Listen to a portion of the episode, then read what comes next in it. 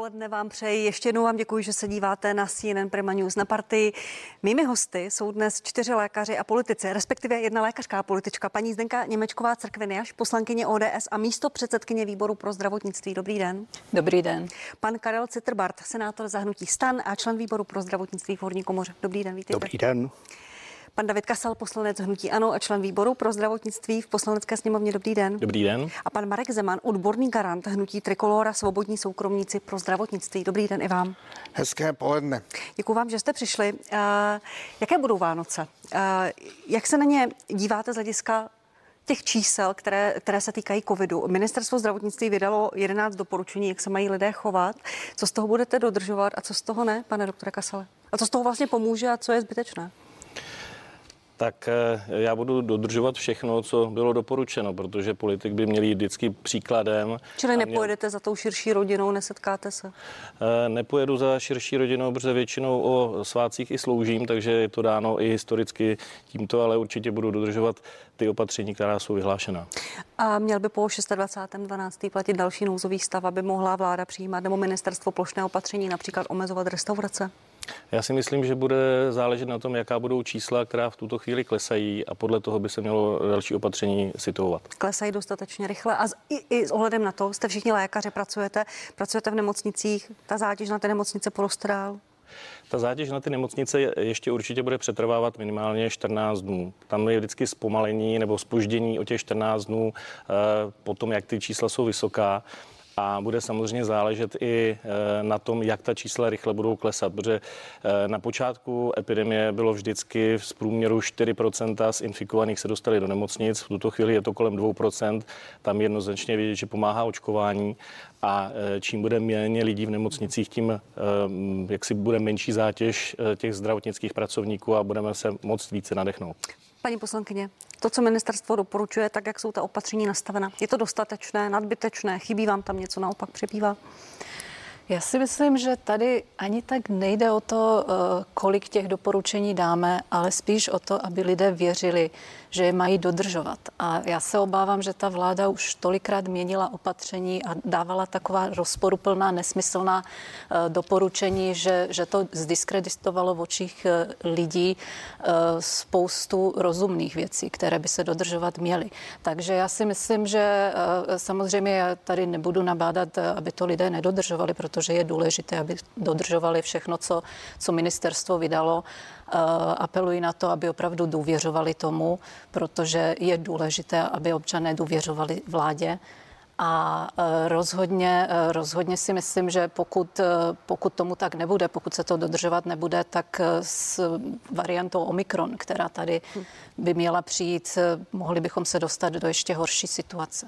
A jste poslankyní nově vznikající vlády, té nové pěti koalice.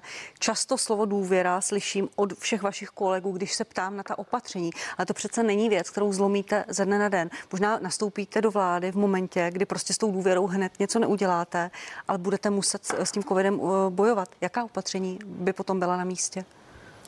Tak eh, to máte pravdu, že to říkáme všichni, protože ono, ono je to pravda, opravdu ta důvěra je hodně. Já to nespochybnuju, jenom říkám, že se to nedá uh, změnit ze dne na den. Samozřejmě, máte pravdu, my uh, trochu spoleháme na to, že už teďka dopředu jsme, jsme vydali vlastně takový krátkodobý, střednědobý a dlouhodobý plán boje s covidem, takže uh, už, jsme to, už jsme to občanům i začali vysvětlovat. Uh, myslím si, že by to mohlo pomoct, že když vidí, že tam je nějaká konzistence a hlavně, že to nebudeme měnit ze dne na den, takže by mohli začít dodržovat opatření. Já věřím v to, že, že opravdu jako občané si sáhnou do svědomí a neudělají chybu, že, že opravdu, že dopustíme další vlnu, protože máme už pátou. Eh, pokud bychom eh, z důvodu toho, že se nechováme zodpovědně, dopustili tu další, tak by to nebylo úplně, úplně naší dobrou vizitkou. Pane doktore Zemane, Hnutí Trikolora, svobodní soukromníci, vaši kolegové politici vystupovali často proti plošným opatřením a vystupují dodnes. Paní předsedkyně Majerová Zahradníková vystupuje i na demonstracích proti, proti plošnému opatření. Jak postupovat dál při těch číslech, které máme? Jako lékař, když vidíte, co se děje v nemocnicích? Tak ano, samozřejmě jako lékař musím říct, že eh, ta situace v těch nemocnicích, zvláště na těch intenzivních péčích, není vůbec dobrá. Naštěstí, naštěstí se to mírně zlepšuje. A, eh, a zdá se, že se to zlepšuje eh, jaksi samo o sobě, ne, že bychom proto tolik udělali. Myslíte, že ta opatření, ne, které ne, ne, ministerstvo ne, nepřijalo, to prostě ne, nepomáhají, to, že to je nějaký přirozený neříkám, vývoj? že nepomáhají, ale je tam částečně i určitý přirozený vývoj. To znamená? A to znamená, že ta infekce je to pandemická infekce, se pohybuje v takových vlnách, sezónních vlnách, které ještě nemáme samozřejmě ani vědecky, ani jinak nějak příliš jaksi eh, vyprecizovaný, ale samozřejmě eh, akce, kterákoliv vyvolává reakci. Takže jestliže začnou se, byť pozdě, zvedat čísla, nemyslím, že se zvedaly pozdě, ale prostě v nějakém čase se zveda, začaly zvedat čísla infikovaných, čísla nakažených, čísla hospitalizovaných, čísla hospitalizovaných na jibkách, tak ta společnost samozřejmě včetně vlády pochopitelně pochopitelně na to nějak reagovala a reagovala na to určitýma opatřeníma a samozřejmě ty my občani, lékaři a tak dále jsme na to reagovali nějakým způsobem, který znamenal, že se té infekci trošku bráníme. Přeci jenom ten přenos byl určitě omezen a tam je potřeba si jenom říct, který opatření jsou uh, dobrý a který jsou teda nepříliš dobrý. A pojďte mi to říct, která jsou dobrá, ano, která ne. Eh, tak třeba já to vezmu spíš v obráceně, která dobrá a nejsou. Já si myslím, že vzhledem k tomu, že očkování, a já jsem zastáncem očkování, ale jsem proti povinnému očkování. K tomu se dostaneme. Ano, určitě. Tak eh, to očkování nebrání jednoznačně proti přenosu infekce. Sice ten přenos omezuje, ale nebrání jednoznačně proti přenosu infekce a z toho vypovídá, že třeba testování by mělo být daleko víc i u těch osob, které už jsou očkovaní. Čili byste eh, testoval prostě očkované bez ohledu na to? Ano, ano, ano. V situacích, kdy mají nějaké příznaky, určitě všechny a ne to rozdělit na společnost, která, říkám, není to doslova, ale říkám to s mírnou nadsázkou. Jedna skupina jsou očkovaní a ty skoro jakoby nemusí nic moc a druhá skupina jsou ne, neočkovaní a ty skoro nesmí nic. A mě toto dělení zavádí jednak samozřejmě odborně není úplně asi v pořádku, protože to očkování pomáhá samozřejmě proti šíření té nemoci a pomáhá hlavně proti těžkému průběhu, ale nebrání tomu zcela. Takže víc by se mělo bát na to, aby i ty očkovaní, což jsem třeba já, v situaci, kdy mají běžnou rýmu, bolí je hlava, cokoliv, šli na nějaký typ testu, nejlépe na PCR test. Než se dostanu k povinnému očkování, ještě pan senátor Citrbart, která z těch opatření vám tam dávají smysl, která naopak ne, která by se měla zavést? Te, I teď ohledem na to, co nastane, vánoční svátky, setkávání rodin, Silvestrovská noc? Mhm. Podívejme se, kde v tuhle tu chvíli je největší zdroj té virové nálože. A když se podíváme na týdenní incidenci, tak bohužel jsou to děti. Jsou to malé děti ve mateřských školkách a v základních školách. A tady já vidím problém v tom, že v těch základních školách netestujeme dostatečně frekventně. Mnoho zahraničních zemí testuje dvakrát nebo třikrát v týdnu a zároveň je pak také důležité, jak s tou informací o pozitivitě naložit. Já jako dětský lékař bohužel často vidím, že to pozitivní dítě, které má být v izolaci, tak bohužel je hlídáno babičkami. Babičkami, které v tuhle chvíli mají třeba na druhou stranu, pouze co mají, ty, co mají ty rodiny mnohdy dělat? To je pravda. Pokud mají nějakou ekonomickou situaci, to je děti pravda. jsou dávány do karantény. Kdybych tady chtěl být trošku přísný, řeknu, že třeba krizové ošetřovné jsme měli mít schváleno o něco dříve, než jak o něm teď ve středu budeme jednat v Senátu. A MESES navrhuje, co se týče dětí a škol, testy dvakrát týdně a roušky pořád, vlastně mm-hmm. při výuce i při všech, při všech aktivitách. To je cesta podle vás? Eh, s testováním souhlasím a pokud jde o roušky, jde tady o biologické vlastnosti toho viru. Pokud v tuhle tu chvíli se nám tu velmi pravděpodobně šíří omikron, tak si myslím, že to dává smysl, byť jistě je to jakási další aditivní zátěž pro ty děti, ale pokud ty Vánoce chceme prožít opravdu klidně, jak jste řekla, tak si myslím, že tuhle tu zátěž bychom teď měli vydržet. Pane poslanče Kasale, eh, zazněla tady jednak poznámka od pana doktora Zemana, že by testoval i očkované. Nemělo se to stát, když víme, že i očkovaní přenášejí virus, jsou, jsou nakažení, jsou nemocní?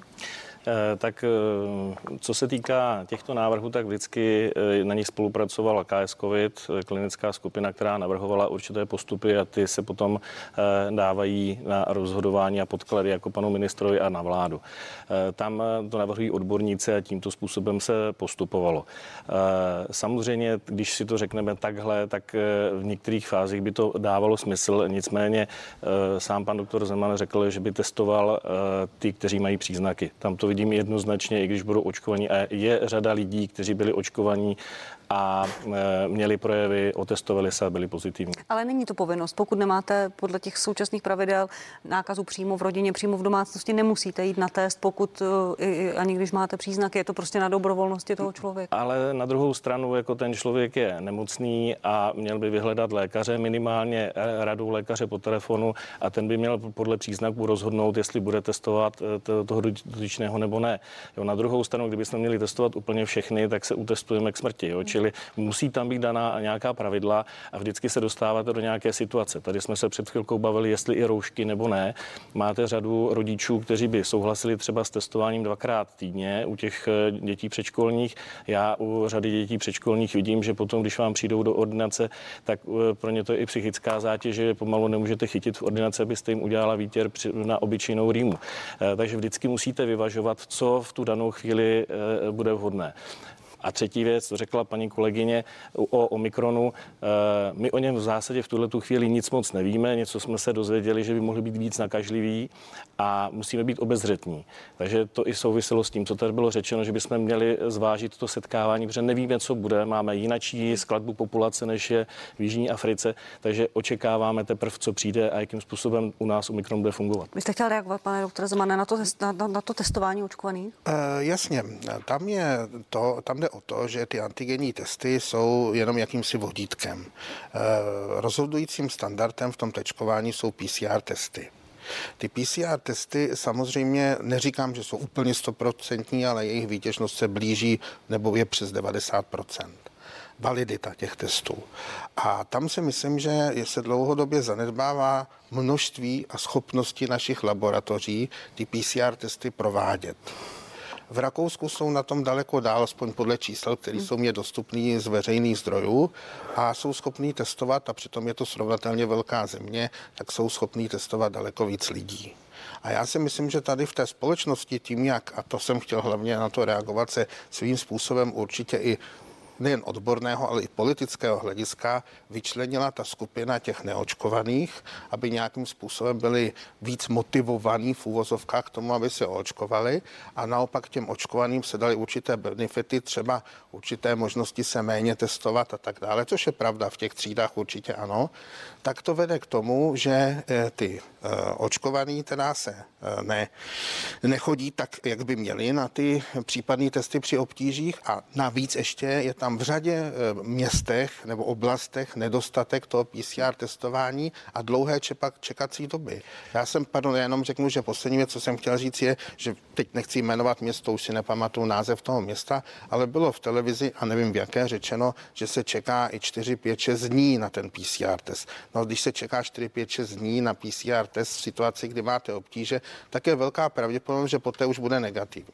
Pane doktor Kasov, jste chtěl ještě reagovat? Jenom krátce zareaguju. Eh, tam jde samozřejmě o to, že eh, u těch, eh, u těch dětí, respektive to, co jste říkal, když, jsou, když mají nějaké příznaky, tam je to přesně o tom, že tam možná chybí to přesnější poučení, ale řeší to většinou ve školách a v těch školkách, jestliže ten dotyčný má kašel a nám to dělá i problémy, že může být jenom alergický, tak ty děti posílají domů a ty se ohlašují u praktického lékaře a v tom případě to testování má být provedeno. Paní poslankyně, testovat očkované více? Uh.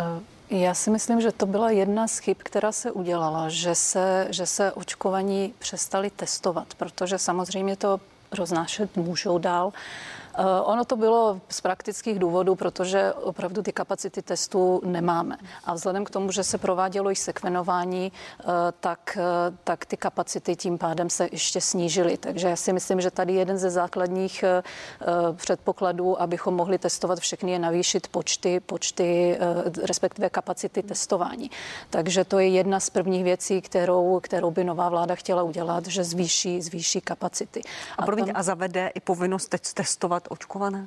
Víte, to, to bychom předbíhali, to uvidíme podle toho, jak se bude situace, situace vyvíjet. E, nicméně ono to možná bylo myšleno i jako motivačně, že prostě, když se naočkuje člověk, že se nemusí potom Určitě potom to tak, tak to i ministerstva zdravotnictví. Mohlo to, mohlo to tak být, e, nicméně nám to nepomohlo ve chvíli, kdy se ta epidemie začala rozjíždět, někdy koncem září a začaly růst čísla a viděli jsme už v jiných zemích, jak to dopadlo. Tam, tam my, my, my se nejsme schopni poučit a nejsme schopni eh, reagovat, eh, reagovat na to, eh, co se děje jinde. Kdybychom se podívali na Izrael třeba, kde už dva měsíce předtím uh, viděli, že potřebují po, uh, po pěti měsících už třetí dávku, aby zastavili šíření.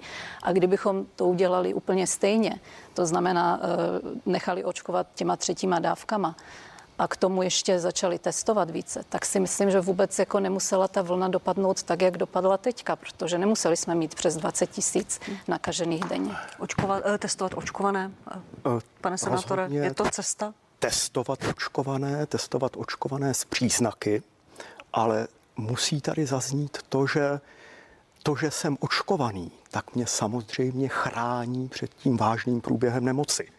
To, že jsem očkovaný, mohu se nakazit, zvlášť pokud mám pouze dvě dávky vakcíny, ale zase vylučuji-li jako očkovaný nemocný virus, vylučuju ho velmi pravděpodobně v nižší virové náloži. Podle těch posledních výzkumů to asi dva, Takhle půlkrát, být. třikrát, ano, ano, dva méně. půlkrát až třikrát. Pojďme k povinnému očkování. Eh, v pátek vyšla vyhláška ve sbírce zákonu. Promiňte, chci. Já jsem ještě reagovat na paní kolegyni, jenom eh, to, co jste říkala, je pravda. Nicméně, eh, jako, aby jsme se poučili ze zahraničí. Nicméně to je právě to, co já budu zvědavý na novou koalici, protože tam je drobný problém. Každá země má tu situaci v jiné fázi časové. My jsme byli v jiné fázi a v tu chvíli u nás bylo relativně úplně eh, bez problému a minimální počet.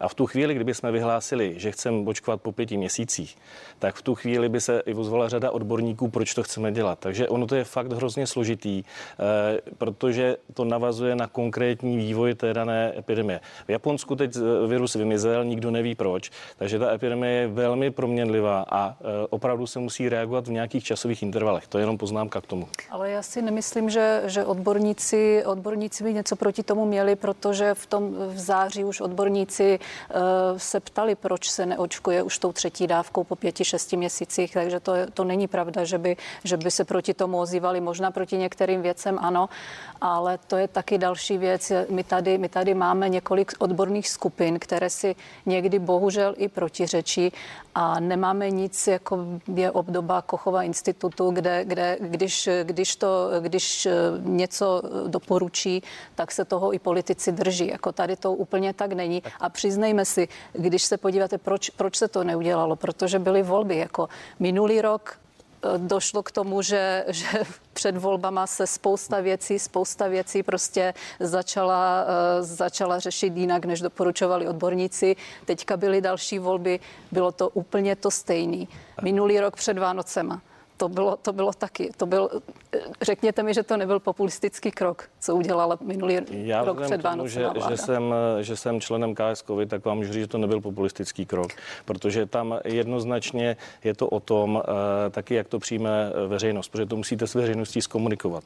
To je to, co vy sami říkáte, že chcete dobrovolně a že chcete vysvětlovat. Já s tím souhlasím, ale musí být potom čas. Promiňte, ne, ne v pořádku, ale pane doktor Kasale, uh, i Andrej Babiš řekl, že to rozvolní loni před Vánocemi toho 3.12., kdy vláda znovu otevřela obchody, přestože ty některé ty parametry toho systému, kterým jsme se tenkrát řídili, tomu neodpovídal, že to byla chyba, přineslo to tu vlnu. Tak já neříkám, že se chyby neudělaly, ale jako tady jsem, tady, tady jsem slyšel, že generálně, že před každými volbami a před každým tím, že se to vždycky uvolnilo a že to, co se týká uh, loňských Vánoc, tak to určitě chyba byla, to, to jsme přiznali, ale není to opakovaně a není to v takovém měřítku. Ještě pan senátor, pak pan doktor Zeman, poprosím krátkou reakci a pak půjdeme opravdu k povinnému očkování. Ano, ono, pokud jde totiž o biologické procesy, tak vždycky se v určitou chvíli nacházíte v nějakém čase. Ale řada evropských států tu třetí dávku nabízela po pěti měsících hmm. prostě významně dříve než Česká republika.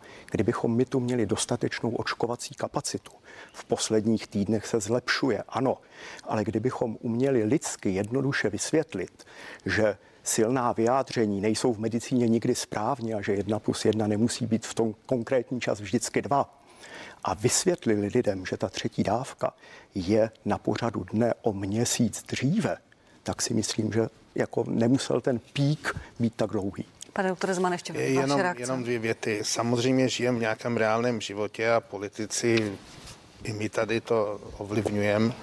A e, někdy ta politika bohužel se dostává trošičku do rozporu s těma odbornýma názorama, odbornýma předpokladama. A musím říct, když se zpětně na to dívám, že ve směs před těma volbama vždycky se něco, něco objeví, ať už to je rozdávání toho nebo onoho, tvrzení to nebo ono, nebo pak neuskutečnění toho ono. A myslím, že souhlasím tady jednoznačně s paní poslankyní, že ty kroky, které končící vláda dělala, byly hodně těma volbama ovlivňovány. Tak pojďme k vyhlášce o povinném očkování. Vyšlo v pátek ve sbírce zákonů. Od 1. třetí má být povinné očkování pro lidi 60 let a výše a pro vybrané profese. S tím vy souhlasíte, pane poslanče? Eh, vzhledem k mým zkušenostem za ten celý rok, který jsme provázeli, tak já s tím eh, souhlasím. Eh, jde o to, že v tuto chvíli je neočkovaných asi 320 tisíc lidí na 60 let a když se podíváme na to, jak je zatěžován zdravotní systém v nemocnicích v tuto chvíli, tak vlastně 68-70% lidí nad 60 s průměrným věkem 69 let je právě na těch eh, lůžkách a na jípových lůžkách. Vyčerpala vláda všechny jiné možnosti, než to uložit vládě eh, lidem povinně? Uh, helejte, my jsme to probírali i s praktickými lékaři pro uh, dospělé, to jsme, diskutovali jsme to zase na té klinické skupině a uh, zkoušeli se různé věci. Já si myslím, že v tuto chvíli samozřejmě zase můžeme přesvědčovat, ale já osobně si myslím, že pokud chceme v nějaké krátké chvíli očkovat, a v tuto chvíli pan kolega potvrdil, že se očkuje až 92 tisíc lidí denně, tak jestliže si veme, že to je kolem 300 tisíc lidí, tak bychom to mohli mít očkováno poměrně rychle. Já neříkám, že během tří dnů. Většina ale... jsou to třetí dávky, ty boostrovací dávky. Ne, ne, ne, já se, já se pobavím o těch, kteří nejsou očkovaní. Kteří nejsou očkovaní, těch je přes 300 tisíc. Ale Takže ty, tam by to ty, ten nový vysoký nárůst nově očkovaný, nebo očkovaných jsou ty třetí dávky, právě, ne nově očkovaný. Právě proto si myslím, že v tomto případě, ač eh, jsem zastáncem taky dobrovolného, ale já osobně si myslím, že se to fakt vyčerpalo a že v tuto chvíli by to mělo být povinné. Co se týká jednotlivých eh, odborných eh, skupin, ať jsou to zdravotníci, jsme očkovaní proti hepatitidě B. Nikomu to nedělá žádný problém, je to součást naší práce, protože se s těma infekovanými setkáváme. A teď, jak budu vysvětlovat to, že já jsem nakazil nějakého pacienta, který přišel bez covidu do nemocnice, tak jako v tuto chvíli si myslím, že opravdu tyto skupiny, kteří, kteří pracují s lidmi a e, platí je stát, tak by měly být tímto způsobem zajištěny. Vy už jste to, pane, pane doktore Zamane, zmínil, že vy jste proti povinnému očkování, stejně tak vystupuje celé hnutí Trikolora, svobodní soukromníci. Proč? To má dvě roviny. Eh, samozřejmě tam je zase ta rovina politická, to znamená, že by takovéhle zásadní kroky, které vlastně jsou, eh, bych řekl, přímým vstupem do života lidí, byť si můžeme myslet, že můžou být užitečné, tak eh, spíš by měly být dobrovolné a na základě nějakého přesvědčení a na základě nějakého delšího vývoje. A podle mě ta odborná stránka věci, tu vidím já osobně v tom, teda osobně teď mluvím sám za sebe, že nejde o to, že očkování pro určité skupiny eh, je velmi dobré a má velké benefity. Ku příkladu těm osobám na 60 let, tady tu tabulku nechci číst, tak většina, každý lidský život má svoji hodnotu a většina zemřelých, naprostá většina zemřelých z toho období od začátku pandemie, jich je přes 34 tisíc nebo takovéhle číslo, tak naprostá většina těch zemřelých je 65 plus. Jo?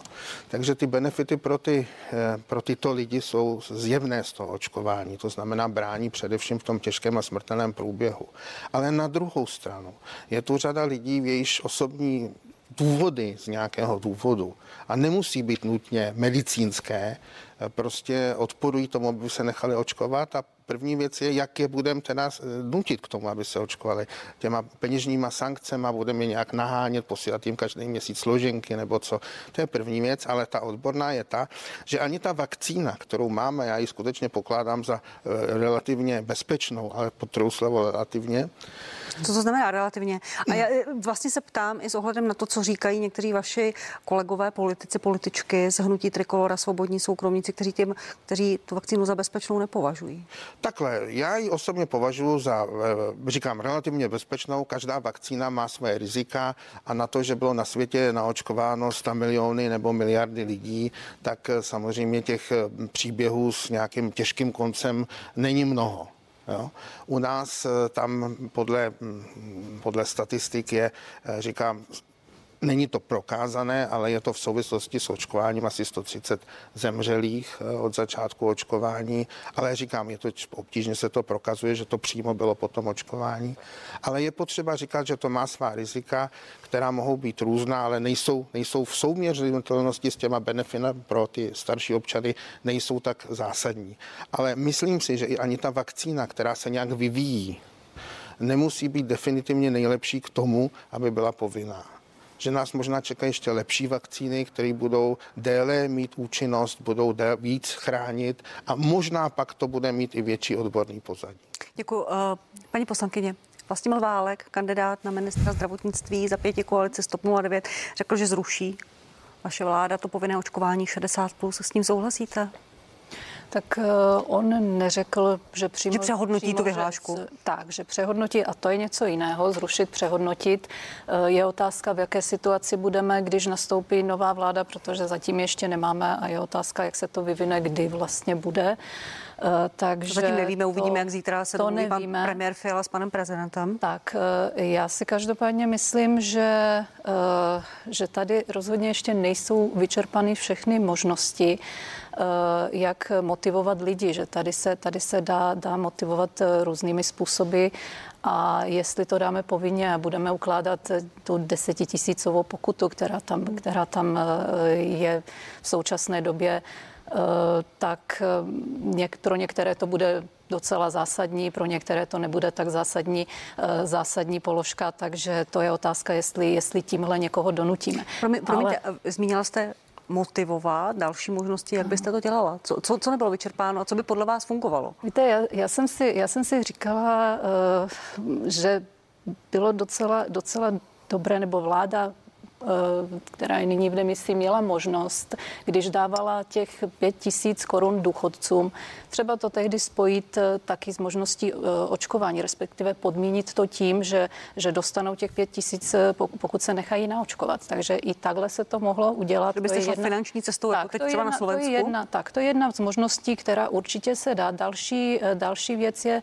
říkám, dělat opravdu ty kroky předvídatelné a vysvětlovat těm lidem, neměnit ze dne na den opatření a zvýšit tu důvěru obecně eh, lidí, lidí ve, eh, ve vládu. To si myslím, že je jako taky důležité. Já samozřejmě, kudy chodím, tudy vysvětluju, jak je důležité očkování, protože nechrání nás eh, absolutně před nákazou. Nicméně chrání nás před těžkým průběhem.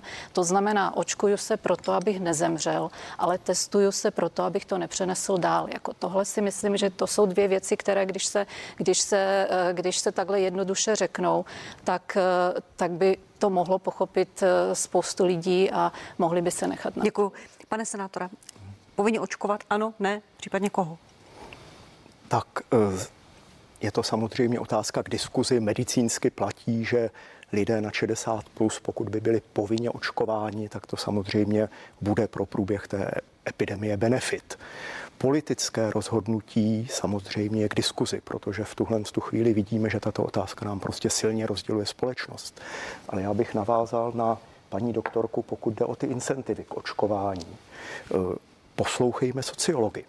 V tuhle tu chvíli řada těch, řekněme, méně majetných, křehčích, těch, kteří mají náročné se o sebe postarat, tak mají obavy. Konec konců i proto, že ty nežádoucí účinky v jejich očích, třeba neúplně vysvětlené, vedou k tomu, že si myslí, že následující den, další den po očkování třeba nebudu moct jít do práce takže jedním z možných, nemůže, tak, takže jedním z možných incentivů je den nebo dva pracovního volna po očkování. A samozřejmě jsou to ty mobilní týmy, které jezdí do vyloučených lokalit. Je to možnost nechat se očkovat například v úvozovkách anonymně nebo diskrétně, nikoli v nějakém velkém očkovacím centru. No a ta role praktických lékařů, kteří ty neočkované budou opakovaně oslovovat, je naprosto klíčová. Tam, pro, promiňte, dávám ještě slovo, pane doktore Zemana, nechám reagovat pana poslance uh, za hnutí ANO, za vládní hnutí ANO. Slyšel jste ty výtky, proč ne? Vlastně ne, nemají vaši kolegové, lékaři, politici pravdu, že vláda nevyčerpala ty možnosti a obrovsky to rozděluje společnost, mohou tady vzniknout škody na společnosti, které se budou hojit dlouho, zda vůbec. Tak eh, jedna z věcí, která byla navržena, například eh, nějaké dva dny volna nebo něco takového, ale bavíme se o lidech, kteří jsou 65 plus a ty většinou eh, už jako nepracují jo, když, když se budeme bavit. Takže ono i nastavení těch benefitů musí být jakoby rozumné. To, co bylo řečeno eh, paní poslankyní, spojit jakoby eh, důchod s tím, že kdo bude eh, očkován, tak bude dostane pět tisíc, ale to zase odporuje tomu, že to bylo v součástí jakoby důchodu, takže tam to nemůžete podmiňovat tímhletím. Jo, čili já za sebe říkám ano, může být i pozitivní motivace, to s tím nemám vůbec žádný problém, ale zrovna spojit to jako s důchodem eh, jakoby není, není jakoby možný. A takže finanční, eh, finanční motivace ano, třeba jako na Slovensku, ale nespojovat to s příspěvkem k penzi? Uh, jako za mě určitě by to Proč byla, tomu vláda byla jedna z cest, no, protože vláda dostala, dostala určitý návrh od, od odborníků, jakým způsobem postupovat a zvolila to, tento postup. Vždycky máte několik možností, jakým způsobem, jakým způsobem jít a z hlediska toho, co, co my jsme i vyzkoušeli, protože v jedné fázi se i dávali určitý dary, podmiňovalo se to dvěma dněma volna pro lidi v pracovním procesu. Bylo to jako doporučení to, pro firmy, ať to, to dělají, bylo to ale na, bylo na to i pro státní zaměstnance, bylo to kritizováno hned opozicí, že jako jak to, že se budou dávat dva dny volna. Takže ono to máte složitý. Zase, jak to říkali kolegové, je to otázka medicínská, je to otázka politická a vždycky tam v tom je nějaká, nějaká rovnováha. Pan doktor Zeman, pak paní poslankyně ještě. Já bych o těch odbornících řekl rád jednu věc, že pokud je mi známo, a myslím, že se nepletu, tak vakcinologická společnost naopak doporučovala, že u té skupiny 60 plus to povinné očkování nezavádět, právě z důvodu toho, že bude velmi obtížný vymáhat. Takže to jenom na okraji, a, e, ale samozřejmě jsou jiní, kteří si myslí, že to je důležité. Infekcionisti přesně řekli opak. Ano, takže ano, a pak, ano, pak se infekcionická pak se... společnost řekla pak, očkujte. Tak, ano. A vakcinologická společnost řekla to, co říká pan doktor povinně ne. A pak bych ještě jenom dodal k těm, e, těm k tomu způsobu teda toho přesvědčovací kampaně. Víte, ono takové ty drastické obrázky z těch jipů, které vlastně se pouští nebo pouštěli já nevím, ještě tyto dny se pouští, aby občan věděl, že teda, když se nedá očkovat, že mu hrozí těžký průběh a na tom jipu a tak dále, nemusí být nutně, nutně dobře.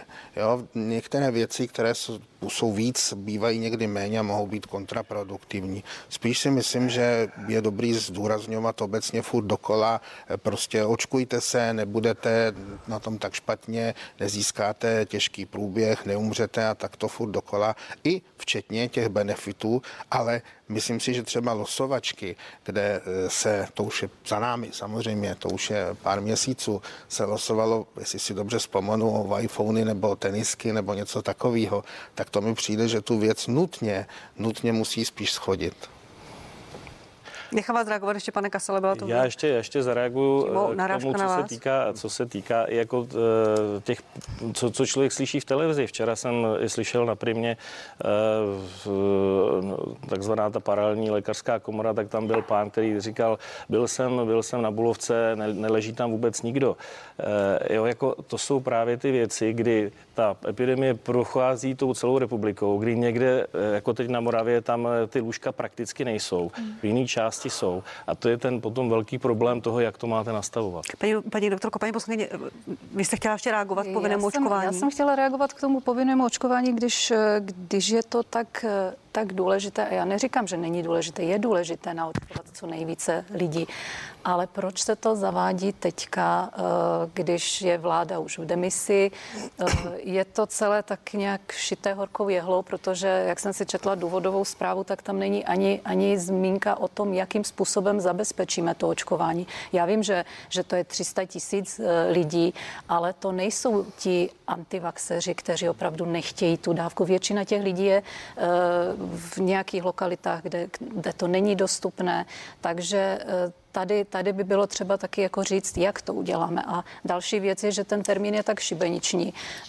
Ten termín je do, do konce února, takže vemte si, že teďka nová vláda, pokud nastoupí, teď, teď někdy, tak a bude se muset s tím nějak vypořádat, tak v podstatě cokoliv udělá, tak je špatně. Jako já trochu to vidím tak jako past na novou vládu. Prostě zrušíte povinné očkování, bude to špatně při další epidemii, nezrušíte, nestihne se to, takže prostě jakákoliv... jakákoliv Pro, promiňte, ale pan profesor Válek vystupuje dost sebevědomě, že, má, že až bude mít ta data, tak bude vědět a, a vlastně i v, v strany poziční kritizovali vládu Andreje Babiše s tím, že budou mít ten recept, tak to očekávání občanů je prostě veliké. Eh, tak eh, samozřejmě ten recept, ano, to jsem říkala, že už jsme představili kroky, jak, jak krátkodobé, tak dlouhodobé. A myslím si, že teďka v první fázi je nejdůležitější doočkovat ty třetí dávky. To je to, na co já bych se jednoznačně soustředila, protože nám to pomůže nejrychleji vyprázdnit nemocnice, respektive neplnit je dále. Rozumím. Pane Kasal, prosím, krátká reakce, pak ještě pan senátor. já jenom zase, zase zareaguju. Eh, když bychom nic neudělali, byli, jsme, byli bychom kritizovaní. Bylo řečeno podívat se do zahraničí. Když si vezmeme, kdo všechno v okolí nás schvaluje eh, povinné očkování, tak jako je to reakce vlády, která je v demisi, má ještě vládnout, je tady epidemie, musí nějakým způsobem reagovat. Pan senátor? Já chci reagovat ještě na ta volná lůžka v nemocnicích. V tuhle tu chvíli na jipové péči leží plus minus tisíc lidí denně, z toho na umělé plicní ventilaci je plus minus 500. Tohle jsou ale čísla, která populaci nic neřeknou. Je důležité si říct, že je to na hraně, to za prvé. Kraj od kraje se to liší, ale v podstatě v každém kraji je nějakým způsobem omezována ta elektivní odkladná péče. V některých krajích zcela, v některých částečně. Ale zase, co toto znamená? To znamená to, že naše babičky, které mají artrózu a čekají na výměnu kolene a mají silná analgetika, ten výkon, výměna toho kloubu je jim odkládán. Znamená to to, že na těch covidárích slouží mladí lékaři z ortopedie, z neurochirurgie, z očního. Mladí lékaři, kteří by se měli vzdělávat ve svých oborech a atestovat a poskytovat následně péči. To také znamená, že je přehlcená primární péče a váznou screeningy. A to je něco, co zdravotně naše populace prostě ucítí v následujících dvou, třech letech. Takže my sice budeme svým způsobem v tuhle chvíli uspokojeni, že na hraně zvládáme covidovou epidemii, ale podívejme se na ty pozdní následky té covidové epidemie, na ty ne-covidové pozdní následky. Děkuji, děkuji vám za to téma. Já se k němu ještě dostanu, ale s dovolením ještě zůstanu u očkování a tu dětí nad pět let. Zítra začíná registrace. Váš názor, paní doktorko? I jako maminky dvou dětí očkovat takto malé děti, nechala byste? Eh, já se přiznám, že jsem, že jsem o tom uvažovala, že ve chvíli, kdy to bude, kdy to bude na pořadu dne, že, že nechám, nechám děti naočkovat.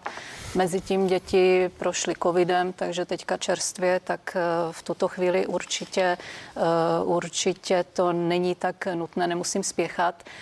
Nicméně já osobně si myslím, že i pro ně je to lepší, protože tady je, tady je jedna věc, které já se obávám. Ve chvíli, kdy budeme mít naočkovanou dospělou populaci, jestli ten virus nebude třeba mutovat tím smyslem, v tom smyslu, že, že začne napadat více dětí, začne je více ohrožovat, což se stát může. Už tady určité hypotézy byly. Eh, takže to je, to je jedna, jedna z mých obav, proč, proč třeba bych tady nebyla tak striktní, že určitě bych to nedávala, nedávala v téhle eh, věkové skupině teďka povinně, ale zvažovala bych to velice. A tady je třeba taky, aby odborníci řekli svoje slovo a eh, Dívala jsem se třeba na doporučení eh, v Německu, eh, jejich eh, stále komise očkovací, Styko.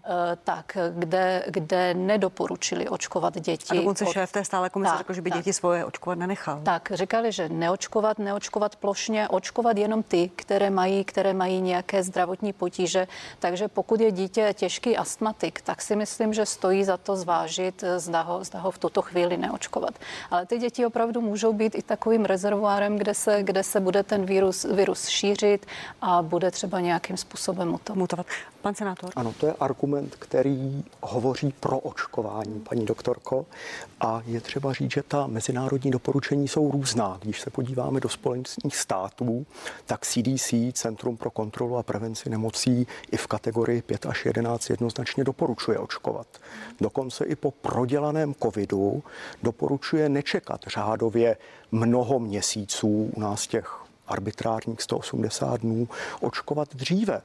Zase vidíme tu, že velmi pravděpodobně Omikron nám Evropou jde a ta málo testovaná a v tuhle tu chvíli virovou náloží velmi zatížená dětská populace, tak bude tím, co nám prostě bude živit tu epidemii, pokud děti očkovat nebudeme. Čili vaše doporučení já, očkovat děti 5 plus, ano? Já, kdybych to zhrnul do jedné věty, tak to očkování jistě nese svoje rizika.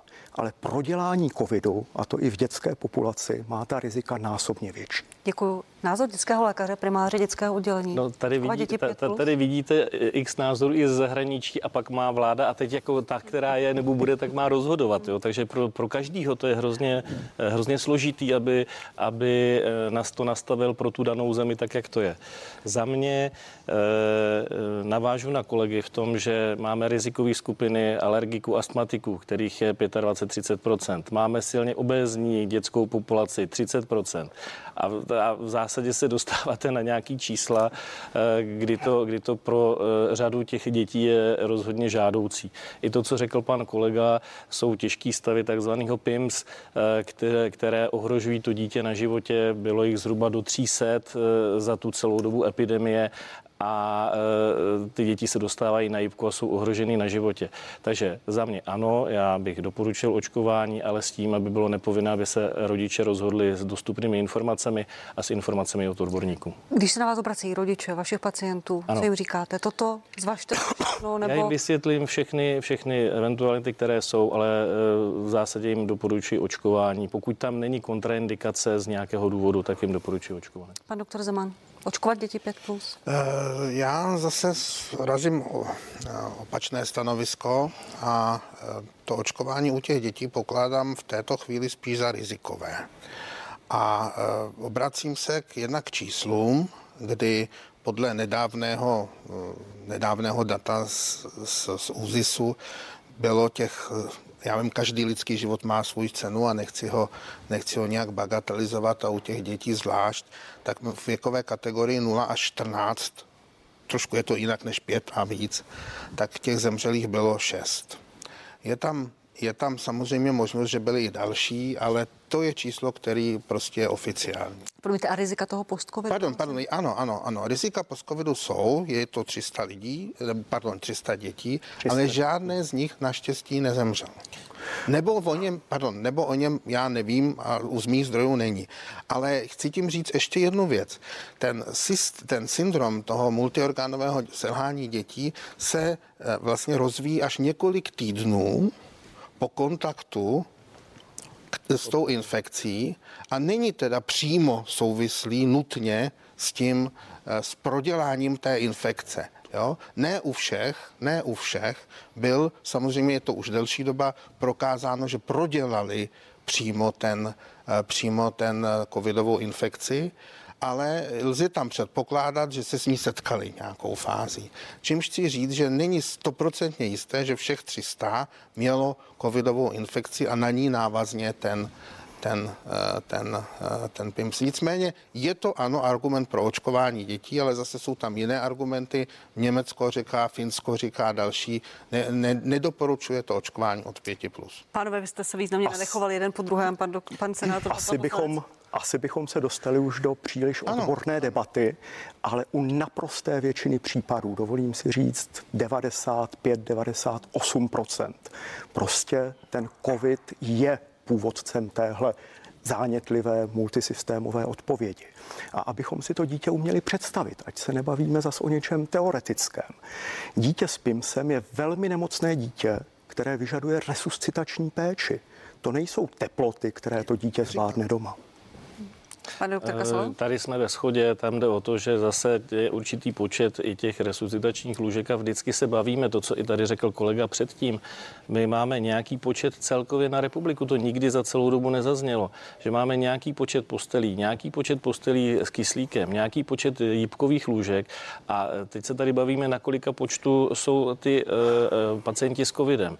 A ty ostatní, že mají infarkty, že jsou po porodech a další, který ty, tu péči potřebují taky, tak v zásadě mohou být odsouváni. Takže z tohoto pohledu tady nejsme v rozporu. Pane doktore Zamane, ještě prosím Uh, reakci. ano, je určitě, je určitě pravdou, že nepřijde žádnému dítěti, aby mělo ten multiorganový syndrom uh, multiorganového selhání. Nechci vůbec to bagatelizovat. Chci jenom říct, že eh, to očkování z hlediska toho důvodu, že ty děcka, pardon, děti uh, jsou přenašeči té nemoci, tak eh, trošku postrádá svůj význam, protože i po tom očkování, byť v menší míře, budou přenašeči. Takže z hlediska toho, že naočkujeme, dejme tomu, polo, ono jich nebude polovina, ale bude jich třeba třetina těch dětí 5+, plus, tak příliš sice se nám krásně zvednou ty tabulky pro očkovanosti společnosti, ale příliš to nepomůže v šíření té nemoci. Pane Kasale, vy se To nadechujete si ještě? úplně nemyslím, protože tady jde přece, eh, není kontakt, není přenos. Že? jo? A ve chvíli, kdy teda snížíme, eh, snížíme to riziko, a zaznělo to tady eh, od kolegů i u dospělých, jestliže ten člověk je očkovaný, tak pokud i by se infikoval, tak vydává výrazně menší množství toho viru a snižuje se tím pádem množství toho přene, možnosti přenosu a infikace dalšího člověka. Pa- Pane Zamane, ještě? No, to je pravda, ale taky jde o tu délku expozice. Jo? To znamená, to děcko, když pak je v rodině celé večeři s těma rodičema nebo s babičkama nebo s kým dalším, tak v tom přenosu samozřejmě v danou chvíli přenáší méně toho viru, méně té virové nálože, ale ono se to zase za tu delší dobu nasčítá. Čili je otázka opravdu, kterou nedovede nikdo zodpovědět eh, zcela věrohodně, jestli těch očkování zásadním způsobem těch dětí ovlivní šíření té nemoci. Děkuji vám v tuto chvíli za vaše názory. Za malou chvíli budeme na CNN Prima News v diskuzi pokračovat. Ta otázka bude jednoduchá eh, na mé hosty. Jestli doženeme eh, zanedbanou nebo odloženou péči a operace, nebo někteří lidé kvůli tomu zemřou. Za chvíli pokračujeme.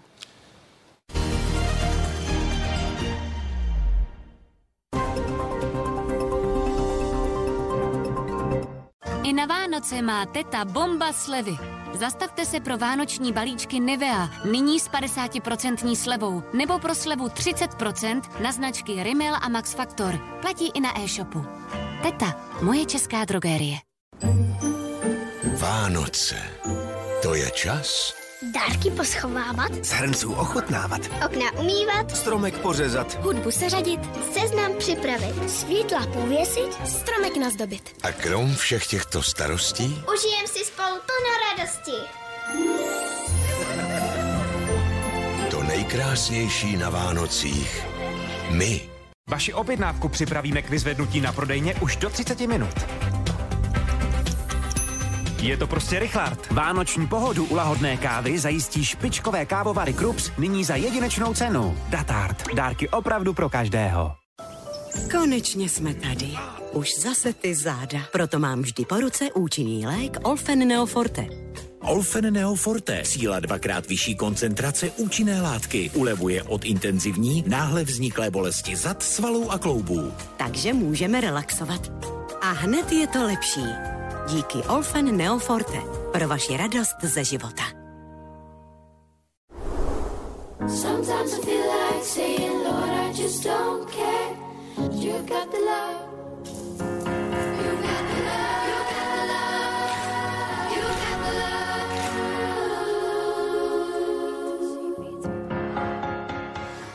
the Milka. Jemnost chutná lépe. Buď mužem, co si udržuje své zdraví a životní sílu, ať si můžeš každý den říct pořád dobrý. Prostenal Control. Tři aktivní látky pro zdravou prostatu, normální proud moči a méně časté močení. Prostenal. Pořád dobrý. Vánoce jsou OK, OK, Vánoce jsou OK, OK. Třeba s odolným telefonem u Midigi s pořádným výkonem. OK.cz Chceš romantiku, krimi nebo horor? Roky má devítku. Dobrá volba. Vychutnejte si oblíbené filmy a seriály s Vodafone TV na tři měsíce zdarma. Vodafone.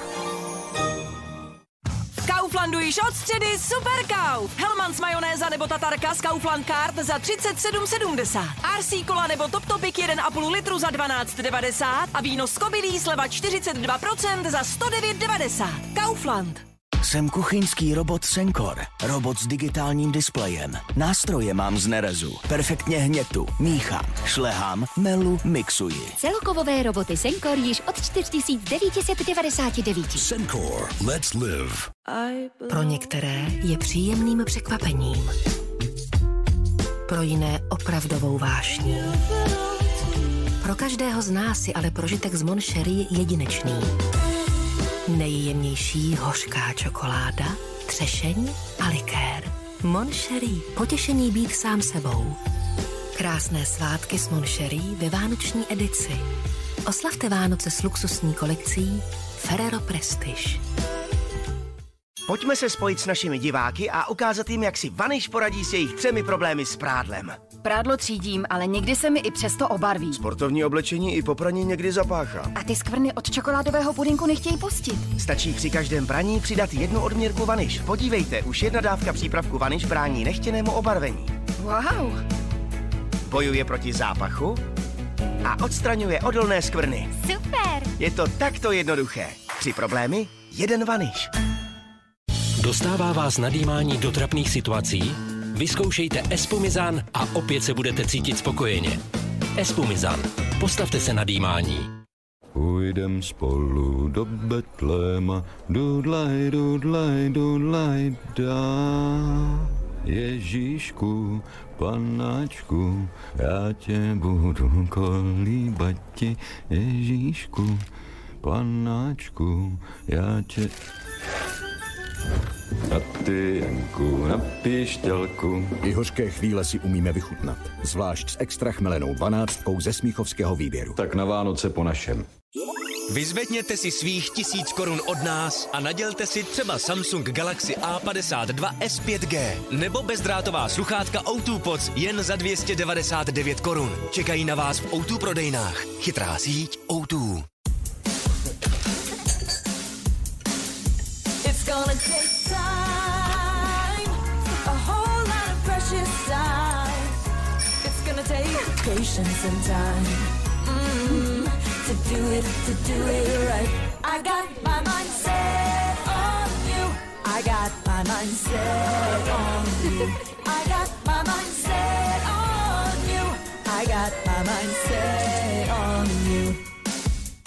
S Vyledou si můžeme hrát na krokodýly i na naší podlaze. Vyleda Turbo. Jeho mikrovlákna zbaví podlahu všech nečistot a tak snadno se ždíme. Vyzkoušejte a uvidíte. Vyleda Turbo. Snadné. Čistější už to být nemůže. Vyzkoušejte také Raz 2 Spray Max s pratelným návlekem a integrovanou nádobkou pro snadný a rychlý úklid v kuchyni nebo kdekoliv jinde. Vyleda. Pro skvělý pocit z domova. Body, góly, výkony, vítězství a rekordy, euforie a radost, ale také prohry a zklamání. To vše najdete ve sportovních zprávách na CNN Prima News, které vám každý den doručí profesionální sportovní servis i detailní pohled na světové i domácí sportovní dění. Sportovní zprávy od pondělí do neděle na CNN Prima News.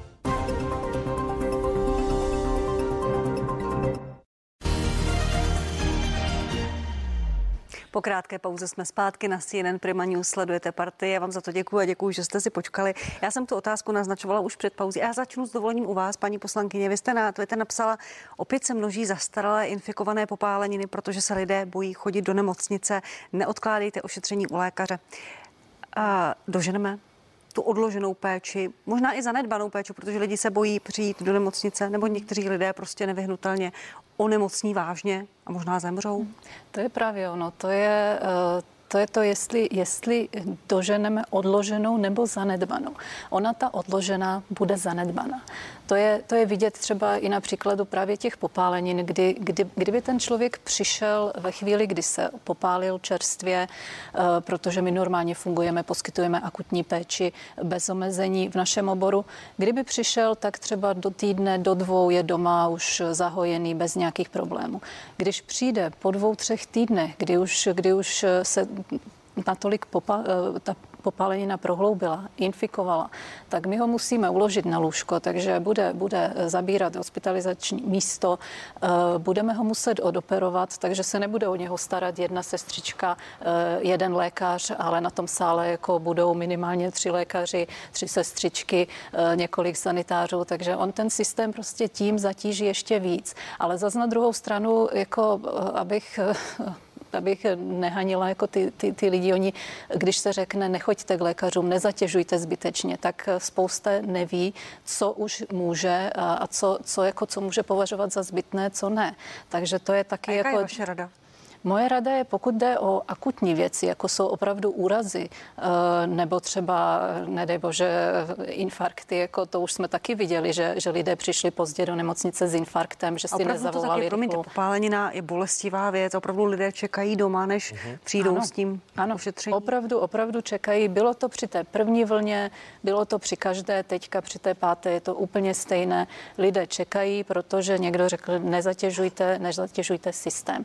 E, Já vím, že jsou věci, které se dají třeba odložit a které, které nebudou tak zásadní, ale úrazy, eh, infarkty, eh, centrální mozkové příhody eh, nebo třeba nádorová onemocnění. Tam, tam některé, některé nádory eh, třeba můžete nechat měsíc a potom měsíci, když to odoperujete, tak se nic zásadního nestane. Ale jsou takové, které, když to neuděláte, tak, tak, eh, tak eh, ta péče se natolik zanedbá, že ten člověk opravdu zemře.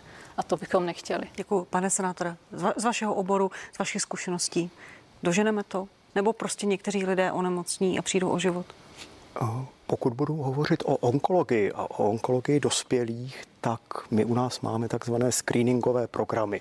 To znamená programy s cílem zavčas, ve stádiu, kdy to onemocnění je ještě lokalizované, nerozšířilo se, zachytit karcinom prsu, zachytit karcinom tlustého střeva, zachytit karcinom děložního čípku. A toto jsou bohužel vyšetření, která jsou v tuhle chvíli také odkládána. Takže my uvidíme epidemii nádorových onemocnění ve vyšším klinickém stádiu. To je bohužel daň za ten přehlcený zdravotní systém, který v tuhle chvíli máme. Kdy ji uvidíme? Eh, Vzhledem k biologii těch karcinomů, tak to budou měsíce až roky. Opravdu to bude klidně spoždění jednoho, dvou let. Máte odhad v číslech, kolik pacientů by mohla tam včasná, včasný screening, včasná prevence zachránit? Kolika lidí se to bude týkat? No, neumím to asi říct na konkrétní životy, ale dá se říct, že a hrubě spekuluji v tuhle tu chvíli, že ty léčebné výsledky budou třeba o 10-15% horší. 10-15% horší budou Mhm. lidi prognózu Ano, nebo nepřežijí ano, ano. nádor. Děkuju. Uh, pane poslanče, podaří se to dohnat nebo ne? Z, va- z vašeho oboru, z vašich zkušeností. Tak eh, v tom dětském, eh, v tom dětském věku mm, eh, se ty prevence u těch dětí snažíme dělat, ale tam mm, může být samozřejmě ten stav podobný. Já mám svoji osobní zkušenost se svým přítelem, který, tak jak tady kolegové říkají, byl onkologicky nemocný, ta onkologická léčba se zvládla. Eh, Hrozně se bál covidu, bylo to vlastně úplně v té první nebo druhé vlně, eh, ne, nevycházel ven, eh, takže maskoval příznaky, které tam byly a v zásadě mě potom zemřel, ne mě, ale kolegům v nemocnici na těžkou embolizaci a, a, v, a pro mě to bylo překvapivý a v zásadě ten nádor se podařil zvládnout. Jo. Takže to jsou příběhy konkrétní jednotlivý, který navazují na to, co tady říkali kolegové, že, že to takhle je a my těmi doporučeními, které budou, tak eh, musíme vyzývat eh, lidi, aby opravdu na prevence chodili eh, s tím, že v kombinaci s tím očkováním, aby se snižovala, snižoval výskyt eh, toho covidu. A ta eh, péče, která byla předcovidová, tak aby byla co nejvíc normalizovaná, jak v primární péči, tak v těch screeningových programech, tak potom i eh, ty akutní stavy, aby fakt nebyly odkládaný, protože ty lidi mají někdy takový strach, že klidně jsou doma několik dnů, i když mají těžký projevy, než se dostanou a někdy to je, že za- zavolá záchranka a že toho dotyčního tam vezou opravdu v- pomalu v, v, s poruchou vědomí. A ten odhad pana senátora 15%, což je, což je vysoké číslo, po- pokud by Já takto se, se měl já, se do čísel, já se do čísel nebudu pouštět, protože jo, on je, je to opravdu já jsem pediatr, je to já opravdu schopný na to reagovat, ale eh, já si myslím, že eh, nám to řeknou čísla. Máme tam kolegu Duška, který to sleduje. My ty čísla budeme dostávat i do zdravotního výboru, takže během půl roku, většinou v, nějak dvakrát za rok nám to dává k dispozici a z toho se potom nechá odvodit, jakým způsobem to bude vypadat. Pane doktore Zemane, vaše, vaše, eh, váš názor na ty vyhlídky, co nás čeká? No určitě se bude objevovat řada onemocnění v, dal, v postupně větší fázi, než by se byla zachytila dřív. Mluvím teď o jak eh, onkologických věcech, onkologických diagnózách, tak eh, jiných diagnózách, myslím tím kardiologických nebo interních. Jo. To je určitě jistý. Ale chci tím říct jenom, že mírně se mi to zdá teďka na podzim lepší, než to bylo v té jarní části, že přece jenom víc malinko lidi chodí k tomu lékaři, než chodili eh, na jaře, kdy ta To je situace- zkušenosti, Ano, máte ano. takto? Já dělám, já dělám dlouhodobě internu a tohle je z mé zkušenosti, ale tím nechci říct, že to je dobré.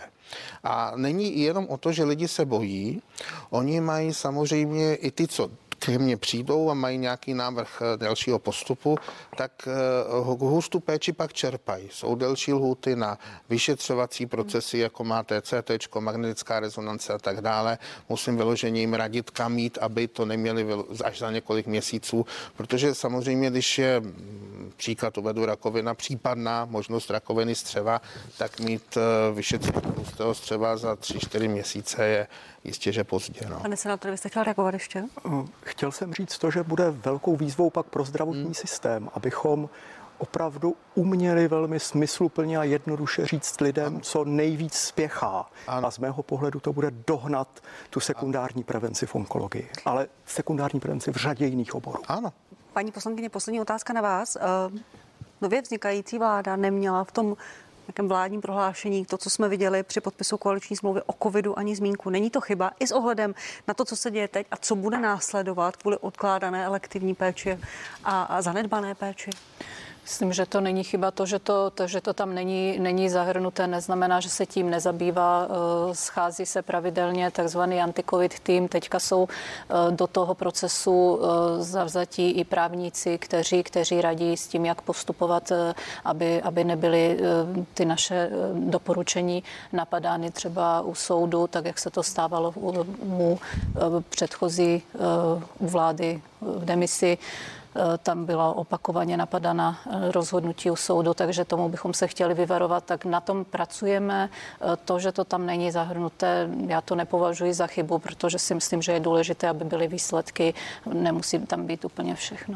Říká Zdenka Němečková z Trkveny až poslankyně ODS. S- Mými hosty byli dále Karel Citrbar, senátor za hnutí stan, David Kasla, poslanec za hnutí ANO, Marek Zeman, odborný garant hnutí Trikolora, svobodní a soukromníci. Naschledanou, děkuji vám. Děkujeme pěkně a nashledanou. Krásné nedělní odpoledne. K tomu se ráda připojím, přeji vám krásnou třetí adventní neděli. Děkuji, že jste sledovali partii o politice a také zdravotnictví COVID-19. Budeme se bavit na CNN Prima News dál. Našimi hosty v partii Plus budou Pavel Šaradín, politolog, Jaroslav Spurný, komentátor Respektu a za lékařský odborový klub tady bude Martin Engel a Tomáš Cekrt ze zdravotnických novin. To bude ta, ta zdravotní eh, stránka věci. Já vám děkuji, že jste se dívali. Budu se na vás těšit opět za týden v neděli v 11 hodin na prvně a CNN Prima News. Mějte se hezky.